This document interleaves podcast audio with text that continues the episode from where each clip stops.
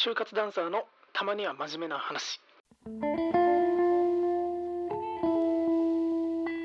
こんにちは、カズマです。このさらっとラジオでは、えー、日頃起こりうる起こりうるじゃない起こる事象について深く突っ込みすぎずさらっと話してしまおうというラジオです。それでは早速行ってみましょう。今回のテーマなんですけど、あの僕自身が経済学部で、あのそれでさらっと思ったことがあって、経済学部消費者を合理的と思う前提はどうなのかっていう話ですね。あのもう全くわからんと思うかもしれないんですけど、あの、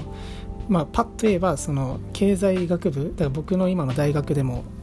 ある前提として消費者は合理的っていう前提を置くんですよ。まあ、どういうことかっていうと、まあ、例えば同じいっぽんのネギがネギ、まあ、ネギにしよう長ネギがいろんなスーパーに売ってたとして、例えばどっちかはじゅうえん安いとする。じゃあ消費者としては家から同じ距離にふたつの店があって、でネギが例えば A 店と B 店があって、 B 店の方が安かったら同じ距離だけどあの絶対に合理的に安い方を選ぶ。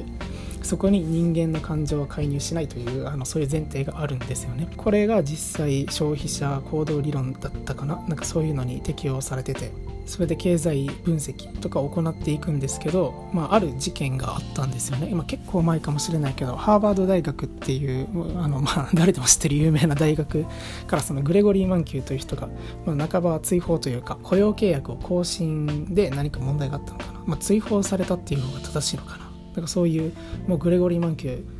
あの出ていけって、そんなそんな野蛮じゃないけど、あのもうここではできないよということで追放されちゃったんですよね。で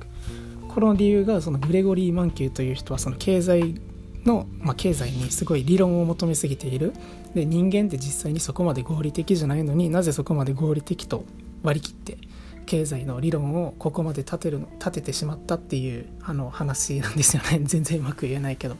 まあ、だからその最近の経済行動経済学とかに見られるように、消費者って必ずしも合理的ではないっていう前提を置いて経済学っていうのが進んでるみたいです。えが大学ではまだそこまで対応はしてないですね。行動経済学の授業とかは特にないので、最近の全然関係ない話だけど、大学に入ってきた新しい授業っていうのは貧困経済学、まあ、ある意味経済開発経済学って言われるんですけど、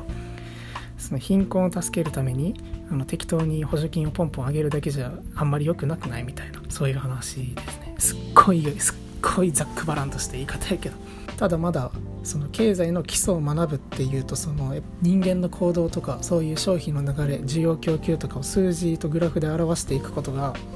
大事になってくるので、消費者はある程度合理的と割り切った方がすごい理解がしやすいんですよ。で僕も一回行動経済学をかじったことがあるけど、まあ、なかなか数字で割り切ることって、まあ、できるにはできてるみたいなんですけど、まあ、ちょっと今までの経済とは風味が違うなという感じをしましたね。で僕はどっちが好きかというと、もうもちろんもちろんじゃないけどあの割り切らない最新の経済がすごいちょっと気になりますね。なんか行動経済学で言えば、そこに心理学の学問的特徴を組み込んだっていう話もありますし、まあ、そうなるとどれだけ複雑になるのかっていう、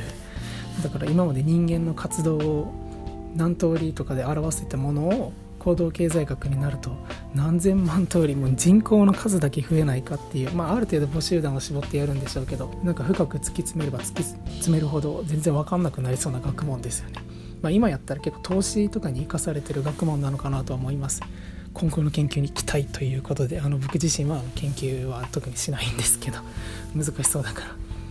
しかも今ポケット六法を読んでるっていう法学部の授業を取ったんで、そっちを頑張りたいと思います。どうもありがとうございました。